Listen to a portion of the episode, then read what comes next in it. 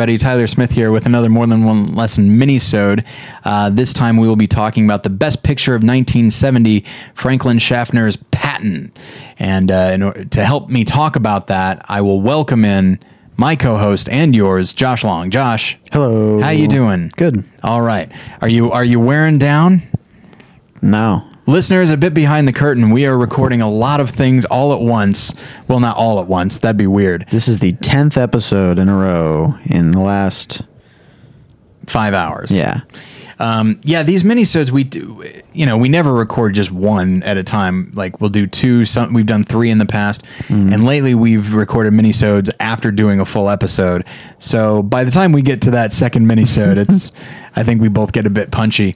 Um, but uh, let's go ahead and, and and also I find they get they get a little bit shorter because like we've already been talking a lot. You get fine. it. You get it. So, um, so yeah, Patton, directed by Franklin Schaffner, written by Francis Ford Coppola and Edmund H. North, winner of Best Picture, Director, Actor for George C. Scott, original screenplay, art direction, sound and editing, nominated for cinematography, special effects, and score.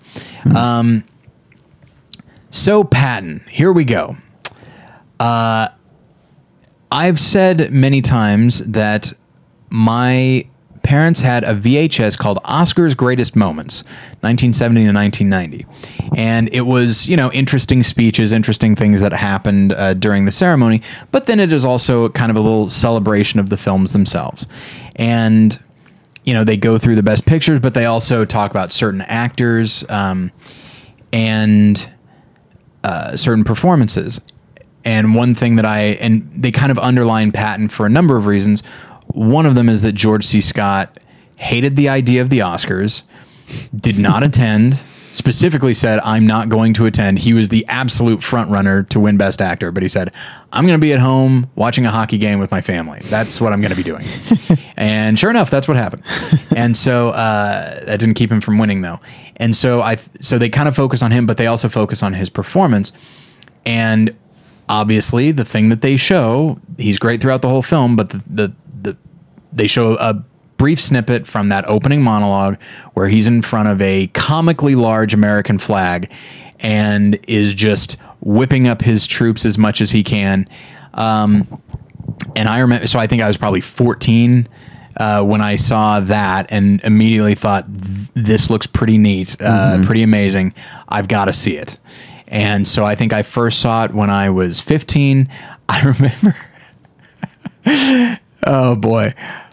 I rec- I got it on VHS, one of those two tape VHS uh, for Christmas from two different people. That's how much I apparent everyone knew I liked Patton is I got it from my brother and my parents. And uh, Funny that your brother and your parents didn't coordinate on that one. yeah, that is kind of odd, but um, yeah, it was a movie that I really, really loved, um, and I and I think I still do. I still respond to it uh, quite a bit, um, and listeners will remember that it, it was the companion film. I think I don't know. It's going to be pretty far in the future from when we're recording now, and pretty far in the past from when this go, uh, goes up. But um, So we're somewhere in time. we're somewhere in time. But it was the companion film for our episode about Steve Jobs. Um, and uh, on an on a not recent episode, on an episode that went up a couple months ago now, uh, you and I talk about how when you watch a movie that's based on a true story, you have so you will often, if it's a good movie, you will have the reaction of like, I need to find out more about this story or this person. And uh, General George S. Patton Jr. is such a fascinating character, and I think, I mean, the film intrigues me so much about him that it's like I, I need to find out more about his life philosophies and the type of soldier he was and how people view him. Was he this disliked? Was he this brilliant? I need to know.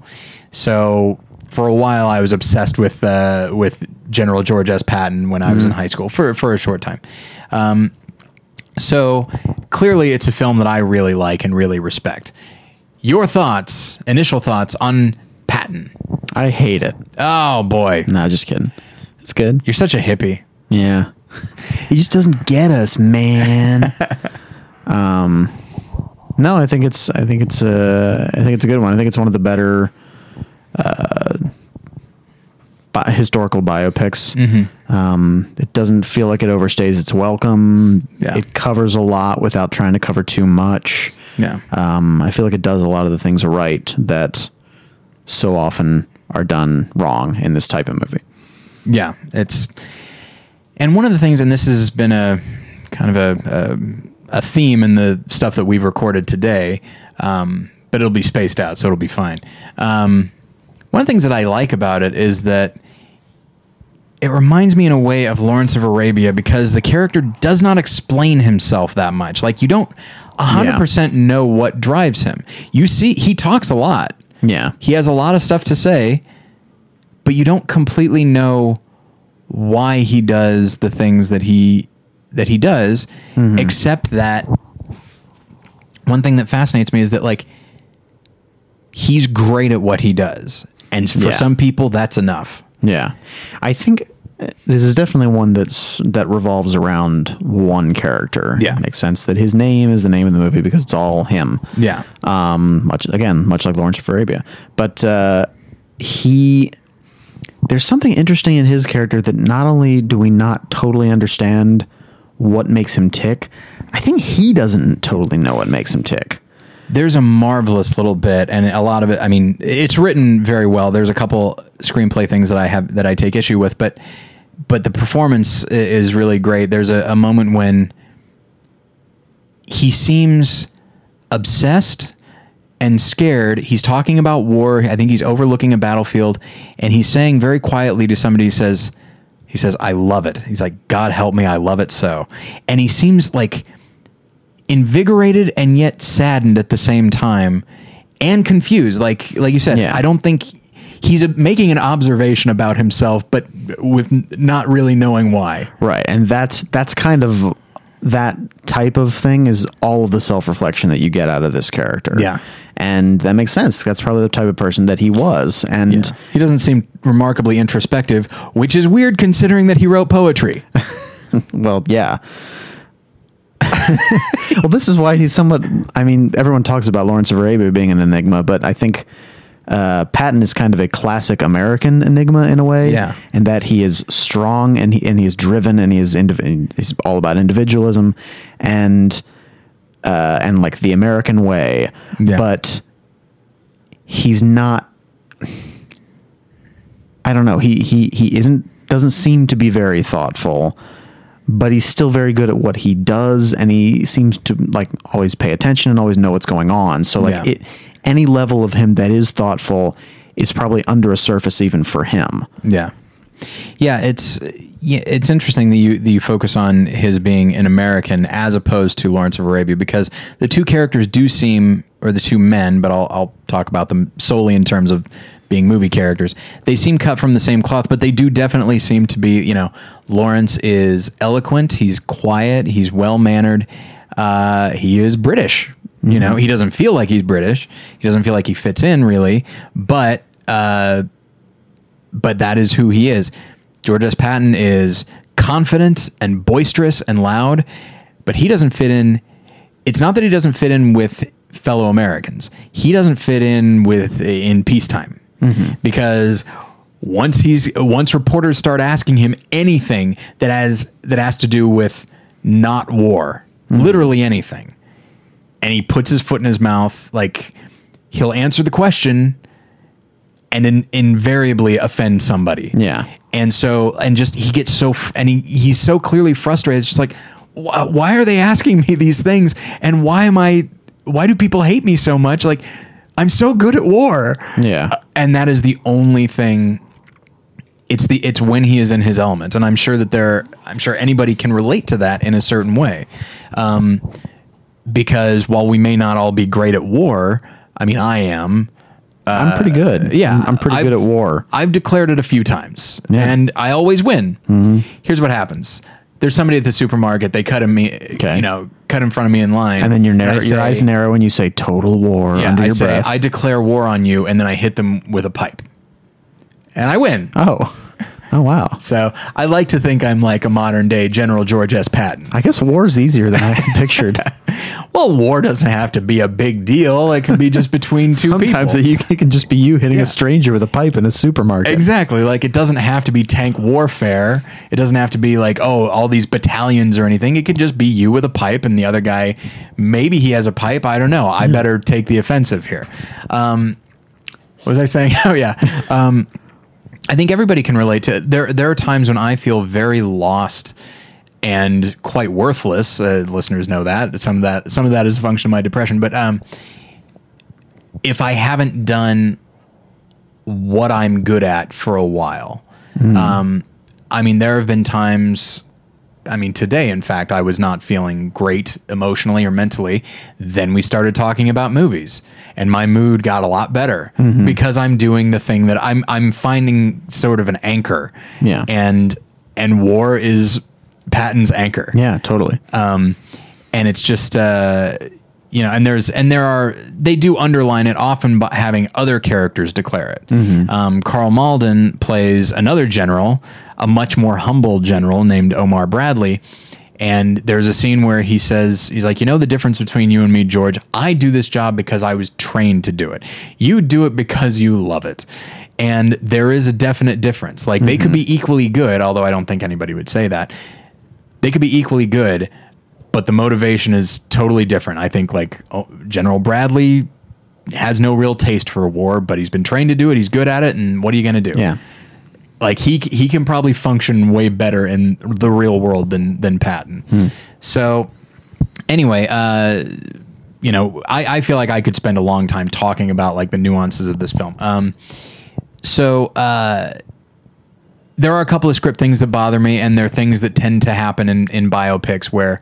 Um, the way people will talk about the character, specifically, um, I think Rommel and his enemies, the way they the way they talk about him, and they talk about him like as though he's the only member of the Allied forces, Oh, right. And just like it's like I bet, and and they say stuff like, and maybe it's in the performance where he'll say stuff like we it's, I'm going to destroy him before he does the same to me, but he says it like super scared and nervous. I'm going to destroy him be- before he does the same to me, like. And just like, well, we are dealing with Erwin Rommel, who was himself pretty formidable, Yeah. and probably was not terrified of Patton all the time. Like it's it's that sort of thing that kind of gets to me. But um, but aside from that, I feel like the script is pretty solid and the performances are, are pretty great all around. I also enjoy the scenes between Patton and Field Marshal Montgomery. These two, uh, they're on the they're on the same side.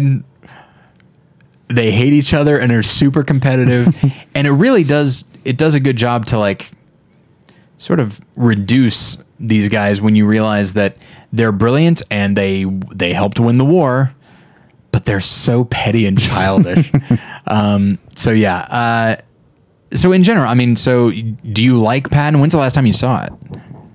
I don't remember. Oh boy, that's too bad. You and I should watch it. We'll watch it together. Don't you worry. All right, right now. Let's do it. Okay, we're gonna set the start mics recording. down. yeah, we'll just we'll do a, a, commentary on Patton. We'll leave the mics recording, but we'll still set them down, so you'll Yeah, get yeah. this sort of distant uh, sound of us just watching a movie. Yeah, probably not And saying occasionally anything. you'll hear something like "awesome." so, um, anyway, actually, I don't think I would ever do that in Probably any not. movie. I don't think I would ever declare something to be awesome. Um, so, uh, okay, so the film, like I said, it won a number of Oscars. I think I'm fine with all of them. Um, the other Best Picture nominees for 1970 were Airport, Five Easy Pieces, Love Story, and MASH. I have seen. I've not seen Airport. I've not seen Love Story. Uh, yeah, I'm the same. I've seen Five Easy Pieces and I've seen MASH. D- doesn't it feel a little bit like this whole discussion of the 70s has been a lot of us talking about the Airport series? it's amazing how often they're popping up in Yes, this. and then we take a break and talk about the Towering Inferno for a while. yeah. Yeah, it's uh, Well, this is the one that got nominated for Best Picture, so I guess this is the best one. uh, Towering. in- Uh, you, of the, Oh, of the Airport series, I mean. yes, yes, Yeah. absolutely. Um, yeah, it. I'm trying to think. I mean, there are movies that are, you know, big spectacles now, and Mm-hmm. they're viewed, and even historically, people view them as like oh, they're spectacle first. They get nominated for Best Picture. Um, you know, you get stuff like Avatar, but even that, like, you know, revolutionized certain filmmaking technology and it made a lot of money. Mm-hmm. To me, Airport being nominated, and I say this having not seen it, maybe it's great, except history has treated the Airport series very specifically. What people remember is that airport is the thing that inspired airplane. Like Yes. that's why we know airport. Yeah. Um, and that Airplane got its laughs by striking the exact same tone as mm-hmm. Airport, not really being that silly. Yeah. Um, So, but yeah, it almost seems like if Independence Day were to be nominated for Best Picture, like another, it was a, it kind of helped kick off like the alien invasion thing in like in the 90s. Um, but it also made just a ton of money. And it was a crowd pleaser like the airport series and it had like a big ensemble cast it was basically like a disaster film Yeah. with aliens Yeah. and so i feel like uh, if that were nominated for best picture we would look back and be like wait what why did that happen Yeah. um, and i feel like that's how people look at airport that said i haven't seen it you haven't seen it let's No, watch it let's, maybe it's great. let's watch it right after patton Boof. Um, but I have seen Five Easy Pieces. I have seen MASH. I've heard Love Story is very good, but I could also, in retrospect, uh, see it being like really melodramatic. Uh, Yeah, I've heard that it's a little melodramatic and it's probably kind of dated. Yeah, it dated maybe is the is the bigger crime. Melodrama is not inherently a bad Right. thing. I just don't enjoy it very much, I think. And that's me. Yeah, I it, it has to be very specific for me for me to like it. But then when I do, I really do. Yeah. Um, yeah, and the big thing from love story, the culturally, the big thing from love story is you know love means never having to say you're sorry. Which, when I deconstruct that, I see, I see a way for it to work, Uh huh. but it's not how they mean it. No, not really. Um, like what they mean is just like, oh, you don't like. but th- I think they mean it the way they say it. Yeah. uh, which is ridiculous. Isn't there, maybe you and I have talked about this, but wasn't there a movie a few years later? I think it was a Barbra Streisand movie where he says to her in a similar context, he says, Love means never having to say you're sorry. And she's like, That's the stupidest thing I've ever heard. Well, it might be "What's Up, Doc," I think it with- might be. which is Ryan O'Neal from Yeah. Love Story. I think that might be what it was. Yes, that would not be So surprising. the fact that they were poking fun at that Yeah. at that phrase not two, three years later yeah, speaks to something. yeah, and it's uh, I I haven't seen it. I feel like I should because it was a big cultural phenomenon Mm-hmm. at the time, and so but it's just not a big. Oh, you know what? The music from Love Story, the, the Oh, yes. from Love Story, That was big. Mm-hmm. as as uh, you know elevator music. Basically, I've used it in films that I've made uh, that are comedy. By the way, Yeah. Um, that and theme from a summer place. It's that same That's sort yeah, of yeah, like exactly. Um, so okay, which brings us to Mash, which I've never been. A, I love Robert Altman, but I've never been a big Mash fan. But I also haven't seen it in a while. I enjoy MASH. I feel like um I feel like it's a small enough story. I I feel like I don't connect with the comedy in it as much. I think that's it. Yeah. Uh the the sort of silliness where they're trying to like get away with Yeah. being troublemakers that doesn't connect with me a whole lot. Uh but I feel like because it is a little bit smaller scale than some of the other ones in terms of the characters and storylines, I think it might be more accessible. And I remember seeing it younger, it seemed easier to follow to me than, say, probably Nashville at the time. oh sure. So I can see that. That's not necessarily a better thing, but uh, I can see that being one reason that it's maybe uh, one that so many people remember. Well, There's uh, the TV show too, which I think people are. It's hard Yeah, to yeah. separate the two. Yeah. Um,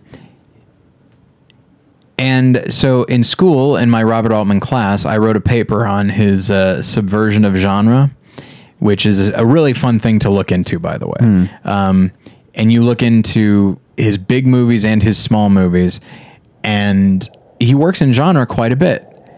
And then we'll turn it on its head and often show tremendous contempt for the genre. so, okay, so like real, we'll run through it real quick. Um, MASH is his war movie that is an anti-war comedy.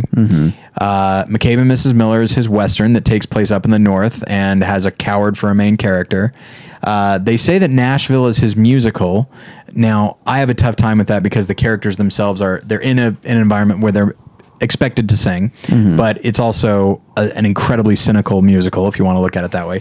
Popeye is his family film that is often deeply uncomfortable to see like these cartoons in real life. Mm-hmm. And it's like, ugh, Popeye looks really gross. Um, let's see. Uh,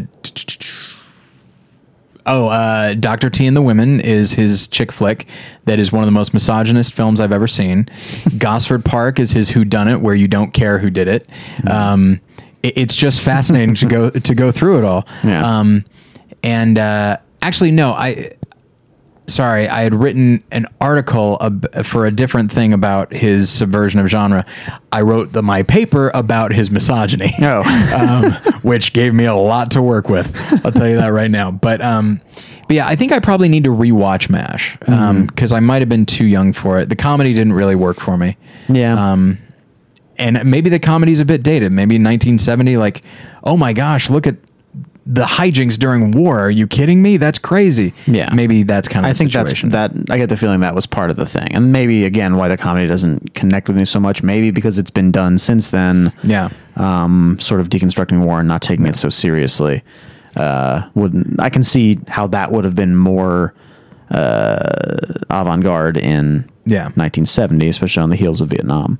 Yeah, and one thing that I find fascinating is that like uh, there are two war movies nominated uh, in 1970, and they couldn't be more different. Yeah. and the Academy made their decision uh, that they're going to go with the much more straightforward and, in my opinion, the better movie. Um, so other 1970 releases include you know what? Here's the thing: as we go back further and further, we're going to get more into movies. You know, into years where I haven't seen a lot of those movies. Yeah, I, I was thinking the same thing. like and but, but I've heard a lot about Ryan's daughter. I've heard about Diary of a Mad Housewife. I've heard a lot about The Great White Hope and I never sang for my father. And Is I never sang for my father a play? Also, I, I, be- like I, I believe so, yes. that. you know, I've heard a lot about Rio Lobo and Start the Revolution Without Me. Like it's That's that's a film that I like a lot. That I I discovered on like TCM or something like that. Hadn't heard of it at all, and it's very silly. But uh, the part of me that likes silly comedy enjoys that film quite a lot. For some reason I always get that one mixed up with The Russians are coming. The Russians are coming. I have no idea why. uh, they're not the same, but No, for some reason really. I always get them mixed up. Um, so movies that I have seen, I've seen Gimme Shelter. I've seen that one. yeah. I've seen John Cassavetes' Husbands, which that. I, I, haven't seen. Um, I've seen Joe, which is a weird movie of its time that I feel like everybody should see. What is that? It's with Peter Boyle as kind of this working class guy who decides to um, sort of strike out against like the culture of the '60s. Um, it's a very strange little movie. Um, In like against like the counterculture, sort of. yeah, kind of. Huh. but it's a, but he's kind of a bigot, but you also you also see where he's coming from. It's a strange, almost like movie. falling down a little bit. Sort of, yes. Um, yeah, I it's I, I think when I first saw it, I wanted it to be more like Falling Down, Ah. but uh, but it's a movie that like could only exist in 1970. Um, but it's interesting. Um, I saw the Molly Maguires, which I love, and you still haven't seen, even though uh, we keep we, in the past when I did go to movie night, we kept trying to make it happen. Almost been it, yeah. yeah, Which I, is there's not many Scrooge, I assume, is one version of uh, uh, the night. Why can't I think? Christmas Carol. Yeah, uh, it's the one I think with Albert Finney. There's so many of those. It seems like I don't remember Yeah. which ones I've seen. I've seen like the old. Is it Alastair Sim? Oh yeah, yeah. I've seen that one, and I've seen there's one with George C. Scott. There is yes, Scrooge. which I think came out in the 80s. yeah, Yeah, I don't know if Um, I've seen this one. Yeah, so uh and and I'm sure and I know people really like Little Big Man, which I've never seen. Um yeah, I feel I feel bad that I haven't seen more movies from 1970. Yeah. But uh so I have a hard time saying like what should have of these what should have won best picture. Maybe people think that uh you know that Ryan's daughter, which did get I think some other uh, Oscar nominations, I think maybe even uh, win, but maybe people think that that was the best movie of the year. But I feel like you and I are kind of tapped into the culture enough to know that the movies that people remember from 1970 are Patton, MASH, Gimme Shelter, you know, the Aristocats. Uh, I wrote Kratz here. It's a different thing. I was gonna say. I feel like that came out a lot later. But uh, but yeah, so you know, I, I don't think I have any problem saying that Patton deserved to win Best Picture. I think it was a nice, big cinema, uh, you know, cinematographical. That's not right. Cinematic um, There you go. achievement, and uh, yeah, I have no problem with it winning. What do you What do you think? Yeah, I, I feel the same way. I, I don't, like I said, I, I don't know that there are any movies on this list that I feel really strongly about.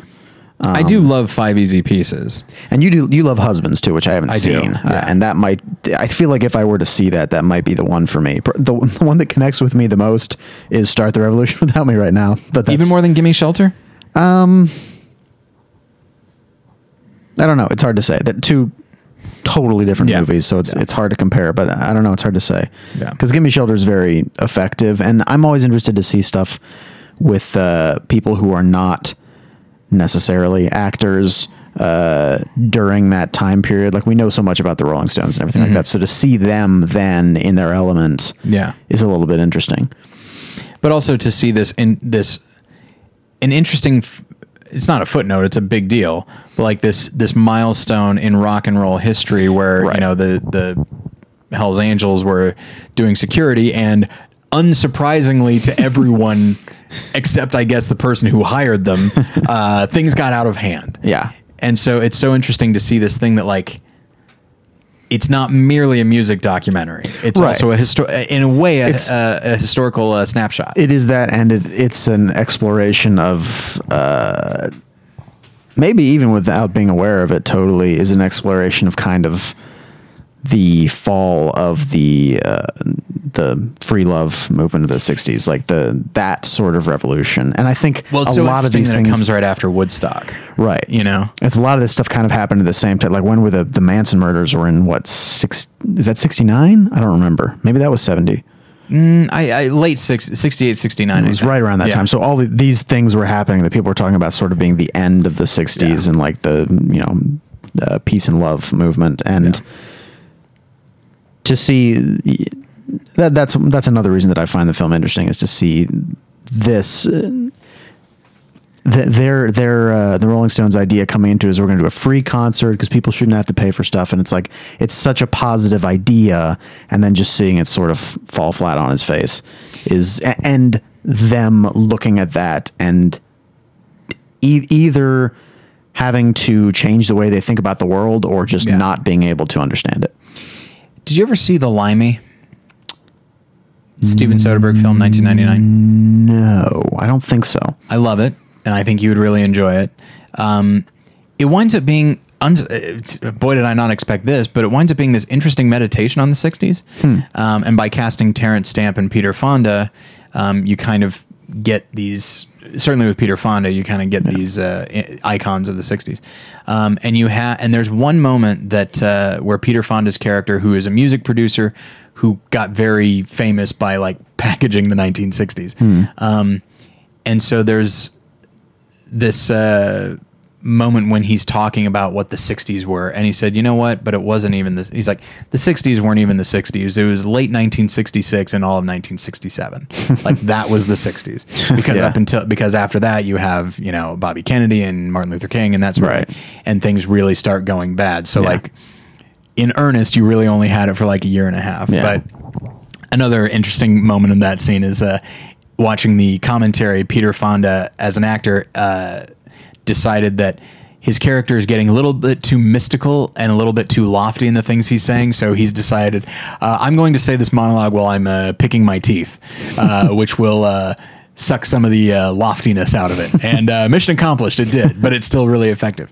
So, um, but yeah, so uh, Rolling Stone, uh, um, pardon me, Gimme Shelter is a an interesting, like I said, snapshot of the time and uh, a cultural shift.